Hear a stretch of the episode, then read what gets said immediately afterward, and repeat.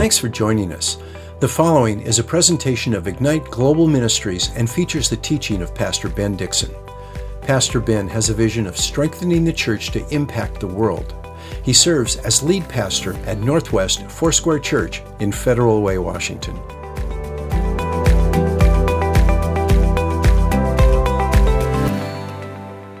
Father, we thank you in Jesus' mighty name for what you're doing. Thank you, Lord, for showing me just a picture that you're doing a new thing in us. We receive it by faith, and we thank you, Lord. God, we ask that you would give us eyes to see and ears to hear. I pray that you would fill our hearts with passion for the gospel. I pray that we would be unashamed of the gospel of Jesus Christ, for it is the very power of God unto salvation. We thank you, Lord, that there's something fresh, the passion that we would have for you. Restore to us the joy of our salvation. As we come to you in prayer tonight, we pray that and we push back against the enemy. We push back against illness, sickness, disease, and we thank you that you're our physician. We thank you that you're our healer. We thank you that you're our deliverer. We thank you that you come with power. We thank you, Lord, that your voice is the voice that we're to listen to, and your voice literally is above every other voice. And so now, would you lead us as we open your word? And as we do, God, would you give to us the grace to walk it out as your people, we pray, in Jesus' mighty name. And all Northwest Church said, Amen. I heard you in the spirit. I mean, I really didn't, but in Jesus' name I did. Now, listen, we are on Wednesday nights in a sermon series called Evangelism is for Everyone. And the reason I've called it that is because evangelism is for everyone. Don't you love the name? The name says what it means and it means what it says. Tonight we're in lesson four, and this is called power evangelism. You might remember where I talked to you about sort of that three prong approach that I wanted to really approach evangelism with, and that was I wanted to talk to you about the motivation, which is the heart of the Father, that He loved us so much that He sent His one and only Son. I also talked to you about the message, which was the gospel, and we went through that clearly and concisely. I want to make sure that everybody understands the gospel message. Why? Because it's the message that we ultimately share with people that men and women might be saved. Now we're shifting gears. We started last week talking about the methods of evangelism. I never want to jump right to the, to the methods because it assumes the message and the motivation, which are really the foundation for us being able to share with people. And the first, really, this way I want to take tonight is all about power. And I want us to be very clear about this. We know that after Jesus rose from the dead and he spoke to his disciples and he commissioned them to be a part of his mission. He says this in John chapter 20 and verse 21. So Jesus said to them, Peace be with you. As the Father sent me, now I also send you. And the question that we have is, How was Jesus sent? We've got to think about that for a moment because he said, The way that I was sent is the way that I'm sending you. And I believe we read about how Jesus was sent in Mark chapter 1 and verse 9. And here's what it says at that time, Jesus came from Nazareth in Galilee, and he was baptized by John in the, in the Jordan. As Jesus was coming up out of the water, he saw heaven being torn open and the Spirit descending on him like a dove, and the voice came from heaven, the voice of the Father, said, You are my Son, whom I love. With you I am well pleased. At once the Spirit sent him out into the desert, and he was in the desert 40 days, being tempted by Satan and he was with the wild animals and the angels attended him. Now here's what we learn from this is that jesus was commissioned by the father in the power of the holy spirit. I want you to see that in this passage. He was being baptized. It says that the heavens opened and the holy spirit descended upon him. It says in the form of a dove. And as he came up out of the water that he goes into the wilderness. He comes out of the wilderness in the power of the Holy Spirit. Jesus was sent and commissioned with power and authority. And it's important for us to know that when all of our methods of evangelism fail, we've got to recognize that we are sent by Jesus, like Jesus, in the power of God's Spirit. The reason that I claim to be a Pentecostal is not because I'm trying to dismiss other parts of the body of Christ. I'm simply saying that I believe that what happened on the day of Pentecost when the Spirit of God was poured out is the same thing that happens today when you and I believe upon Jesus, that He pours out His Spirit upon us, not so that we can be powerful or just have an encounter, but so that we can be witnesses of power like Jesus was in the world when He came, so we shall be as well. We are sent by Jesus and we are sent like Jesus. Go ahead and look at your neighbor, look at your spouse, look at your friend, look at yourself and say, You have power. Why? Because you do. We represent a supernatural God who gives us supernatural power. The message that we're telling people is that we believe that a man rose from the dead, and that man was God the Son, and he came to restore us to right relationship with the Father. And if you believe upon him, your sins are forgiven, your life is restored, you have eternal life in his name, and he fills you with the Holy Spirit, and you get to be a messenger as well. Nobody's going to buy that message if there isn't something attached to it, but there is power from the Holy Spirit is attached to it. Sometimes people ask me this question. They say, Pastor Ben, why don't we see more power in the church? Why don't we see more bodies getting healed? And why don't we see more people getting delivered and addictions being set free and all of that? Why don't we see more miracles? And I think maybe part of the answer is because we're looking in the wrong place. I look at Jesus' life, and I did this. I actually just studied the Gospels, and I wanted to know not only what miracles Jesus did, but where did Jesus do them? From the four gospel accounts, I found 20 healings. Now, there were more than that, but in the synoptic gospels, some of the accounts are the same ones. And again, at times it says Jesus healed 10 lepers, and there are scriptures that say all who came to him, he healed. And we don't know how many that is. We assume it's a ton. But I found 20 accounts where Jesus healed someone or he healed many people. There were six demonic deliverance accounts, and there were eight miracles. And I might be off by one or two, but there's, there's literally mid 30s these stories about miracles, signs, wonders, deliverances, and healings. And there were lots of people that were a part of that. And see, out of all of those scenarios, there was only two of them that actually happened in the synagogue. Now, I want you to hear me when I say this. Only two healings happened in the midst of a gathering of Jesus' day. The rest of them were out everywhere and anywhere.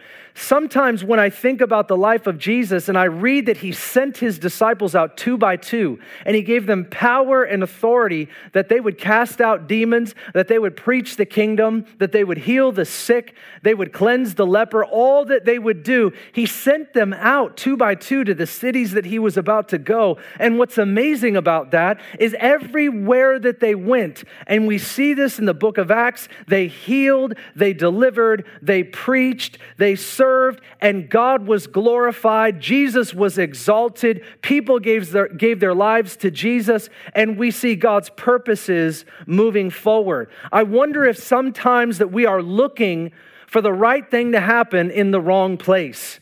Now, I was reading this passage of scripture, and I think it speaks to us in Matthew chapter 11 and verse 23.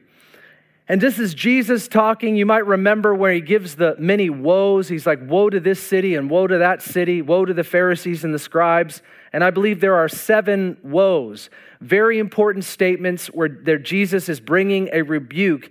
And he says this, And you, Capernaum, will not be exalted to heaven, will you? You will descend to Hades. For if the miracles had occurred in Sodom, which occurred in you, it would have remained until this day. Nevertheless, I say to you that it will be more tolerable for the land of Sodom in the day of judgment than it will be for you. Jesus rebuked Capernaum because he preached and he did many miracles there, and they did not respond. I want you to hear something.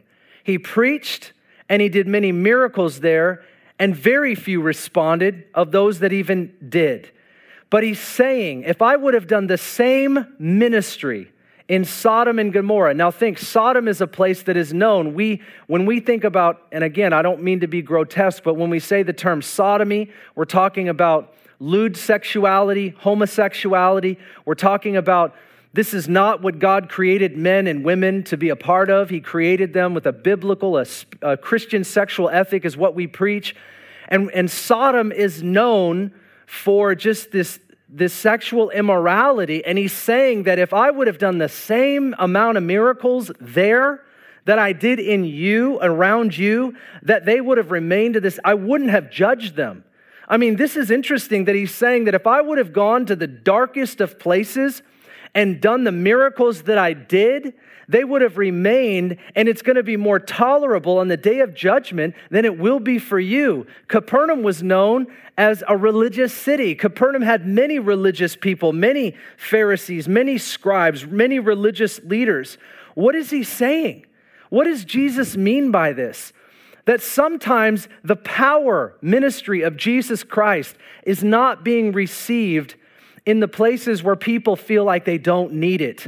They feel like they know something, they feel like they have something, and all of a sudden they just sort of cut themselves off from the miracles and the signs and the wonders. It doesn't move them, it doesn't touch them. Parting the Red Sea, you can still go serve and worship an idol right after it happens. But this is what he says in a dark place, if I were to shine a light, it would shine so bright that people would actually respond and repent. But if I shine my light in a place where people that think they're bright and they're really not, not much happens. But which one is more tolerable on the day of judgment? When I read that, I just thought, oh God, I pray. I pray that this is never true of us, that this is never true of the church of Jesus Christ, that we don't become callous to the word and to the power ministry, that we actually come to a place where we recognize that we need the power of God that we're crying out like the revivalists of the days of old God, we need your power. We need you to move again in our day. We don't just want safety and security, we want the power of God. We want the gospel to change lives again. And that requires a new dependency on Jesus and Jesus alone. It requires something fresh in our lives. And I would admit to you, I'm first in line right now. I want more of what God wants to do. Jesus said in Mark chapter 16, signs and wonders will follow them that believe. I started thinking about that. There are a lot of people that believe in Jesus for personal salvation, that He's Lord, they believe in Him, that He died, He rose again, that they've, for, they've received forgiveness of sins in His name. But that's not, power doesn't follow people that just believe in Jesus for personal salvation. And we all know that. So, what does power follow? Those that believe. Believe what? Those that believe. Not only that they follow Jesus, not only that he's Christ, that he's Lord, that he rose from the dead, that they receive forgiveness of sins, but they believe that by the Spirit of God that they've been filled and that they can pray and lay hands on the sick and they can minister to people and share the gospel and lives can be transformed and changed. People can get delivered. Talk about those kind of, that's belief, that's faith. It's not about who we're believing in. That's for personal salvation. It's about what we're believing for. Signs and, and wonders follow them that believe that they are filled with the Holy Ghost and God has sent them out in power to be a prophetic witness in the world. If we wake up in the morning and we, we step out, we step out of our door, we must recognize who we are, that we are prophetic powerful witness in the world to bring forth the purposes of God for which we read about in Scripture. And I want to remind us of that. We have power, and we have power for a purpose. The point I want to make to you tonight is we need the power of the Holy Spirit. We truly do. Jesus, after he had risen from the dead, he comes to his disciples in Luke chapter 24 and verse 45 and it says, Then he opened their minds so that they could understand the scriptures. He told them, This is what is written the Christ will suffer and rise from the dead on the third day, and repentance and forgiveness of sins will be preached in his name to all nations, beginning at Jerusalem. You are witnesses of these things. I am going to send you what my Father has promised, but stay in the city until you have been clothed with power from on high. Ladies and gentlemen, friends, Family, let me ask you a question. Do you feel like you are clothed with power from on high? Now, I've been baptized in the Holy Spirit, and many of you have as well. But listen, it's not about a past event, it's about a current reality. Are we wearing, are we clothed with power from on high to be a witness of Jesus? I think it's so interesting. Jesus was the best teacher. He gave the best teaching to the disciples for three years. And Jesus comes to them after his resurrection and he basically says, You needed the teaching I gave, but it wasn't enough. I want you to wait in Jerusalem until you receive the power. What you have right now is not enough. Your teaching, your knowledge, it won't it won't bring about the results for which I am sending you out into the world. You need power, and we've got to come to that place just the same. We need the power of the Holy Spirit. We need spiritual gifts, we need healing, we need prophecy, we need signs, wonders, and miracles that accompany the gospel of Jesus Christ.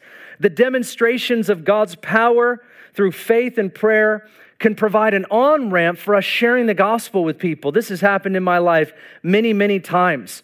Jesus, the last thing at least that we have recorded that he said to his disciples in Acts chapter 1 and verse 6, he says, It says, So when they had come together, they were asking him, Lord, is it at this time that you are restoring your kingdom to Israel? And he said to them, It's not for you to know the times or the epochs which the Father has fixed by his own authority. Don't worry about the times. Don't stir the controversy. Come on, somebody, you know what I'm talking about, because that's fixed by the authority of God, and he ain't telling you, but you you will receive power when the Holy Spirit has come upon you, and you shall be my witnesses both in Jerusalem, in Judea, and Samaria, and even to Federal Way, Washington. Come on, somebody, to the remotest parts of the world. And now the gospel has come all the way full circle to Federal Way, and he wants us to go all the way around the world again until every man, until every woman hears the glorious gospel of Jesus Christ. But notice this, he says, You shall receive power.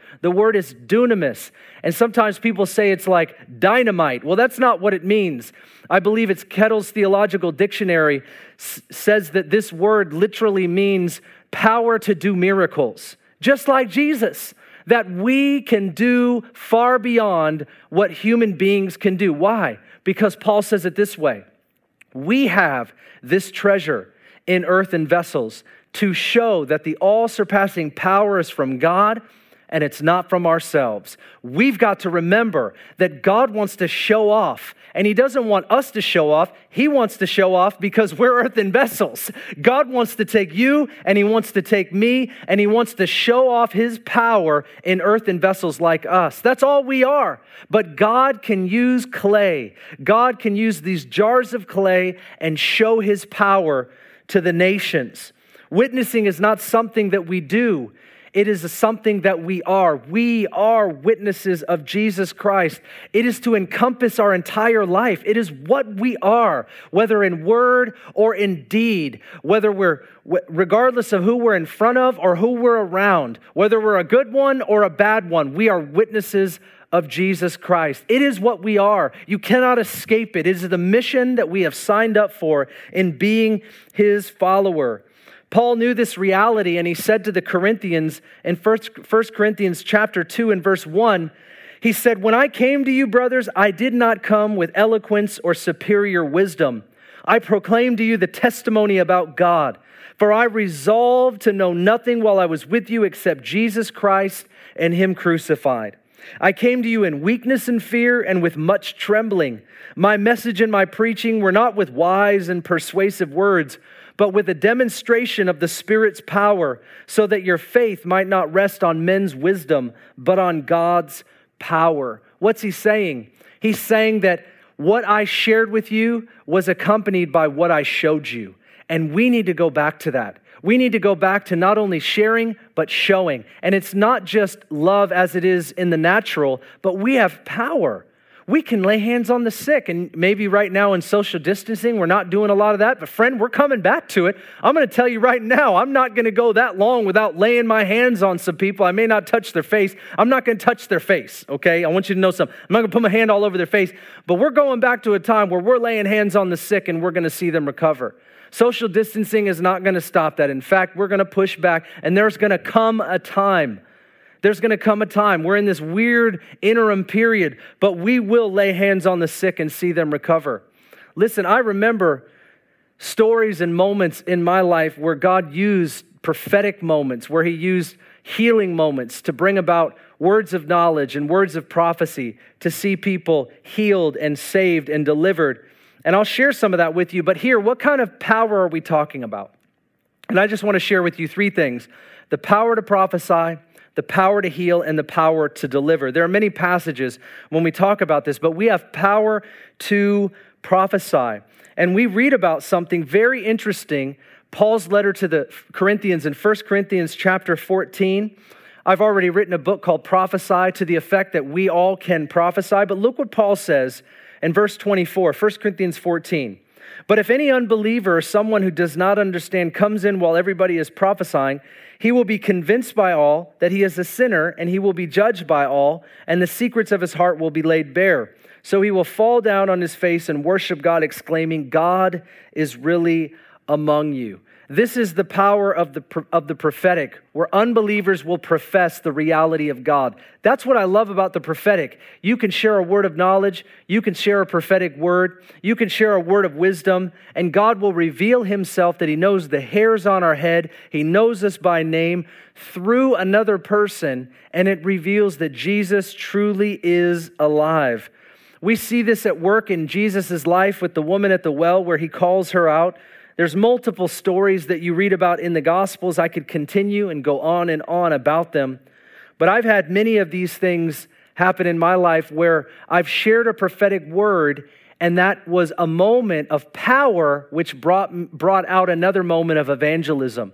I remember one time I was a young adult pastor, and I was conducting a service and we were right on this street and there was a young man that walked in he worked at the local restaurant it was a um, it was just a, a it was just a drive through restaurant, basically. And he comes in after work. He didn't know what we were doing. He walks in the door, he sits down, he goes through the service. There wasn't much left. And at the end of the service, I did what I normally do. I prophesied over him. He was a new guy, and usually I pick on the new guys, okay, or new gals. I, hey, listen, no respecter of persons, men, women. I pick on new people. And I prophesied over him, gave him this prophetic word. He stepped forward, and he literally, this is literally what happened. This man fell to his knees and he just looked like he had utter amazement in his eyes. He didn't know what to do, he didn't know what to say, and he starts to wail. And when I mean wail, I don't mean he cried a little bit.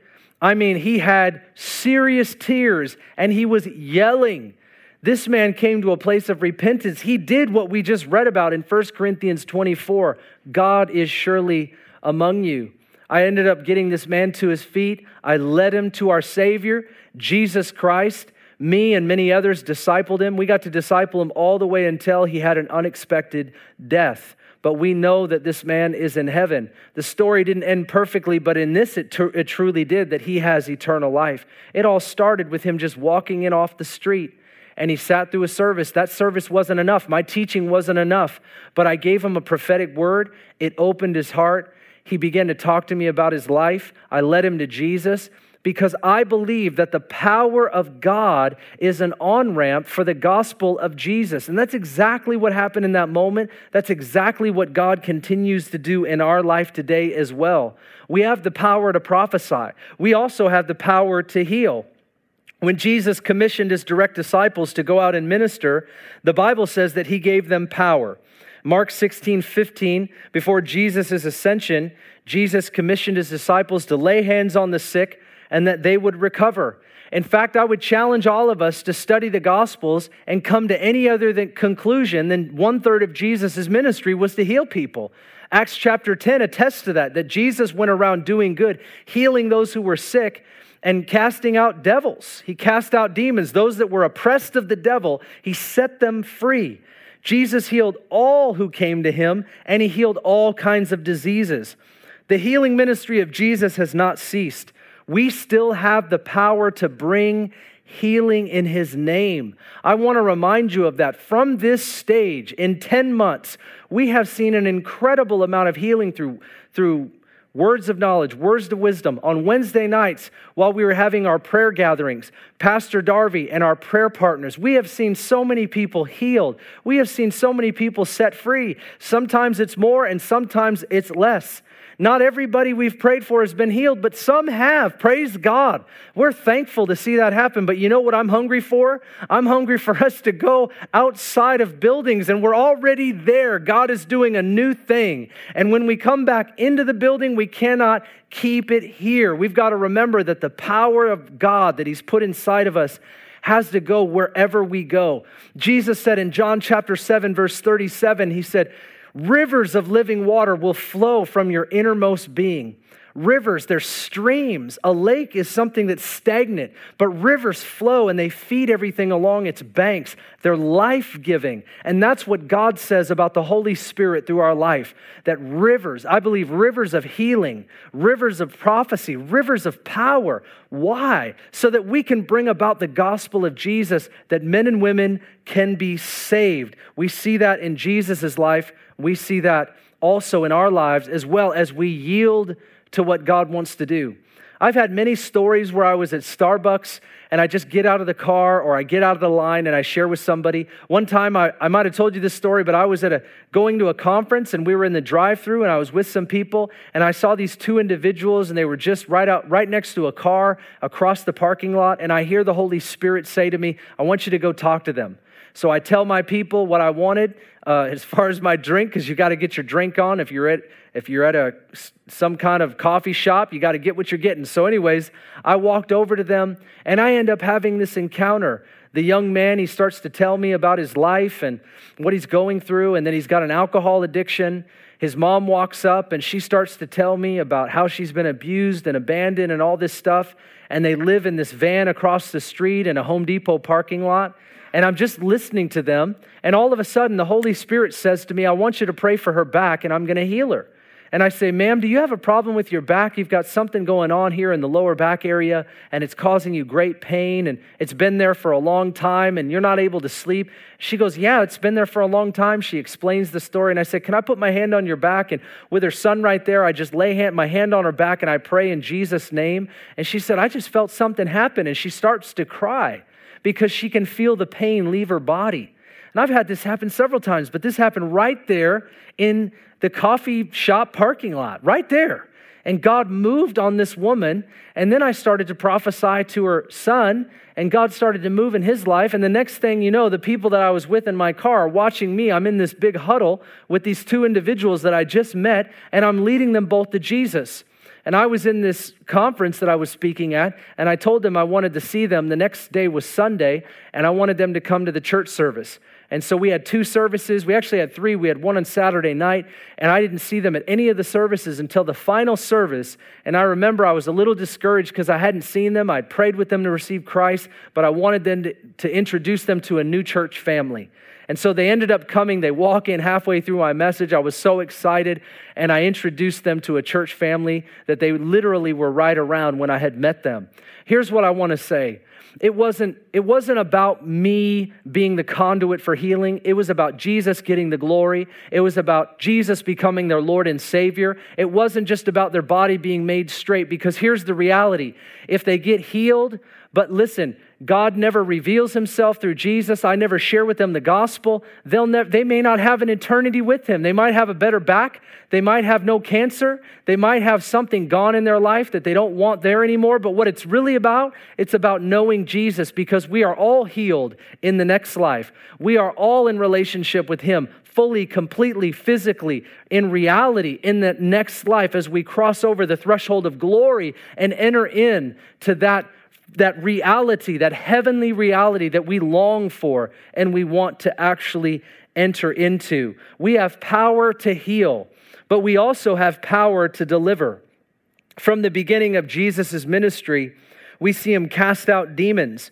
There's a great story here in Mark chapter 5. Jesus delivers a man who's outside the city and he's possessed with many demonic spirits.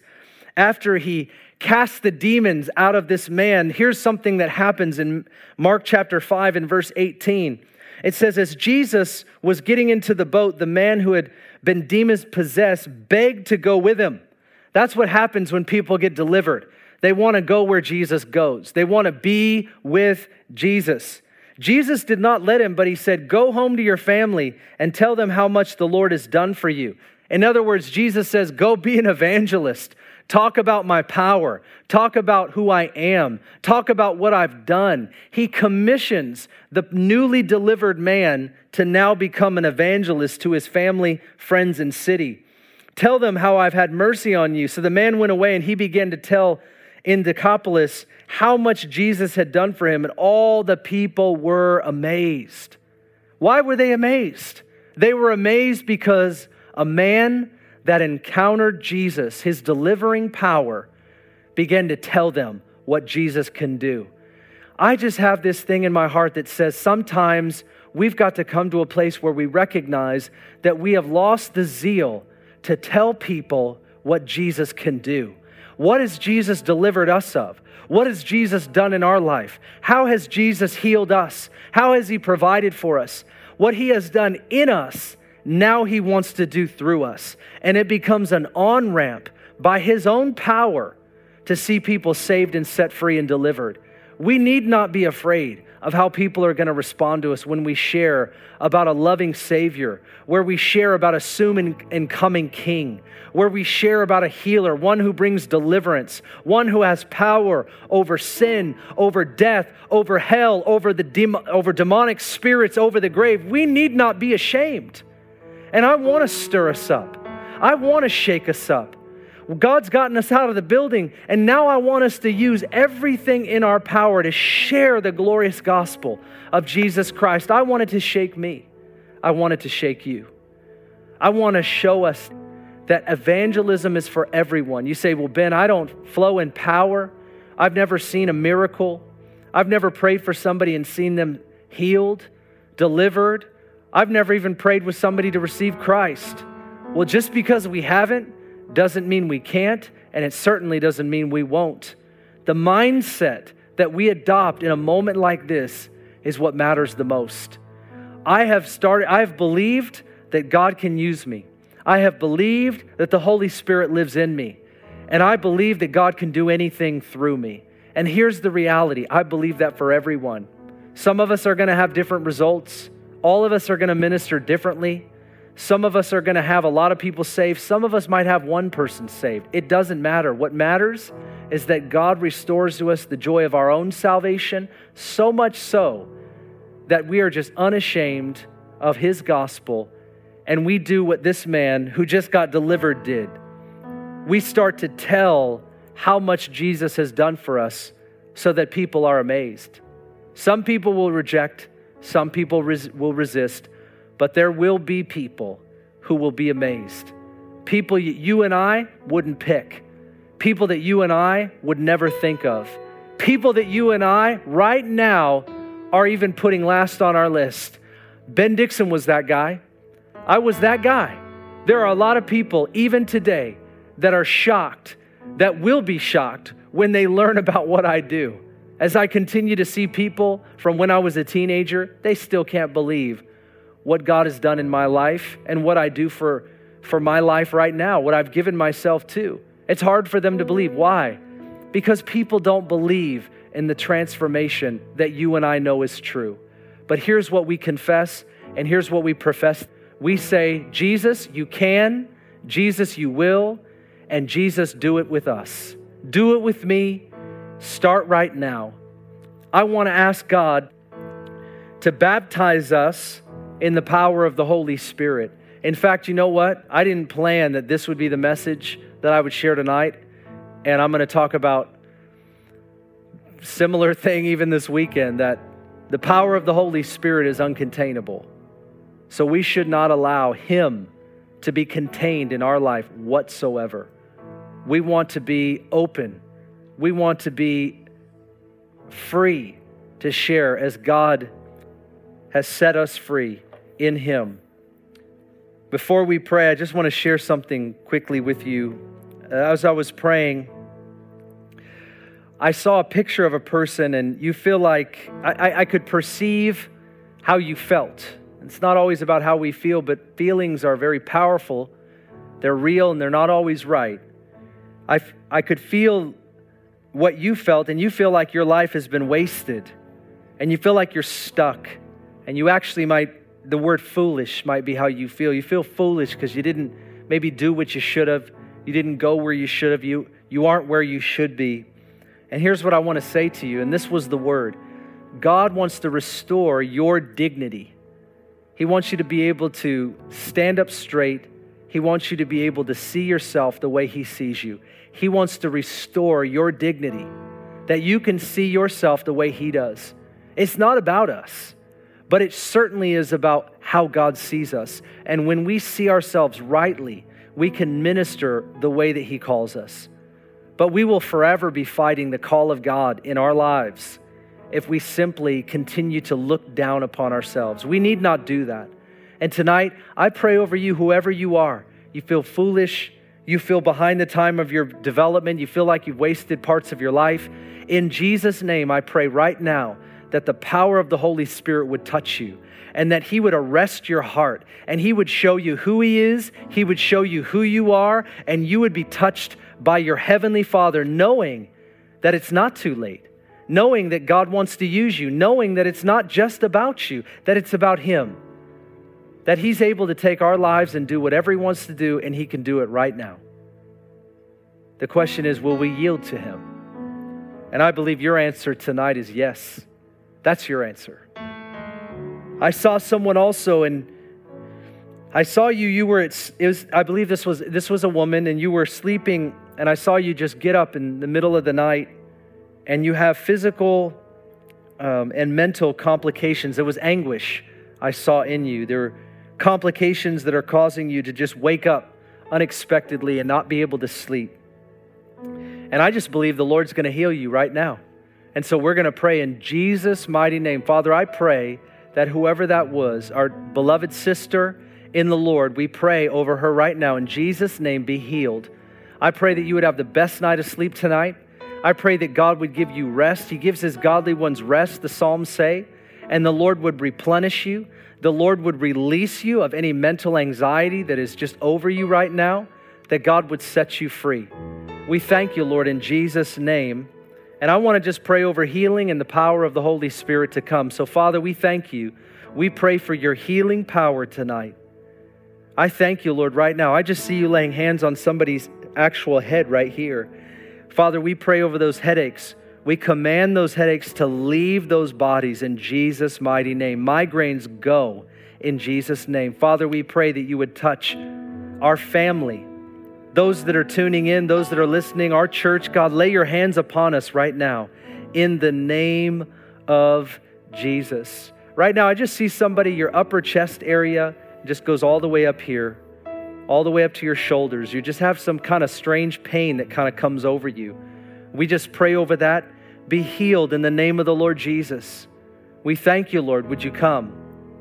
I see somebody running. I'm just having a vision right now, and I see that you were running or you were a runner or something like that, and you just had like a, a fall of some kind, and it's caused you to not be able to, to do what you once did. You just have a lot of complications, whether it's like hips and legs, and it may have happened while you were running. But I just pray right now that God would heal you and restore you completely. You may not need to go back to being a runner, but function, mobility, that God would give that to you right now. Father, we thank you for full and complete healing in Jesus' mighty name. Now, friends, let's do this. As we close, let's pray for the power of the Holy Spirit to fill us, but also John 7 37 to flow through us. I want to pray that God would freshly baptize, with the whole, baptize us with the Holy Spirit and even prepare us for this weekend when we gather. That there's something about expectation. As we gather, God will move in ways that we often did not expect. Well, let's expect. So, as you put your hands out tonight, Father, we thank you that you would baptize us fresh in the power of the Holy Spirit. We thank you for what you do. And we pray, God, that you would make us mighty witnesses in Jesus' name. That we would take your power to those that have yet to come to know you, that you would open up doors, on ramps, so that we could share the glorious gospel of Jesus. But we pray that we would be witnesses filled with power that we would be sent as Jesus was sent. That, Lord, we would not hold back, but we would take those risks, even in the day that we're living in. That we would see the sick healed, that we would see those that are vexed, those that are oppressed delivered, that we would see those that are wandering, that are aimless and purposeless, that we would have prophecy for them and speak to them about what you're saying, and they would hear the voice of the Lord. We thank you ultimately that they would come to know you as Savior and Lord in Jesus' mighty name. And God's people said, Amen.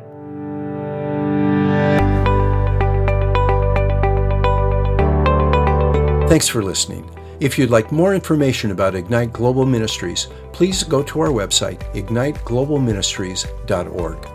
While there, check out our Immersion Discipleship School and the books Pastor Ben has written.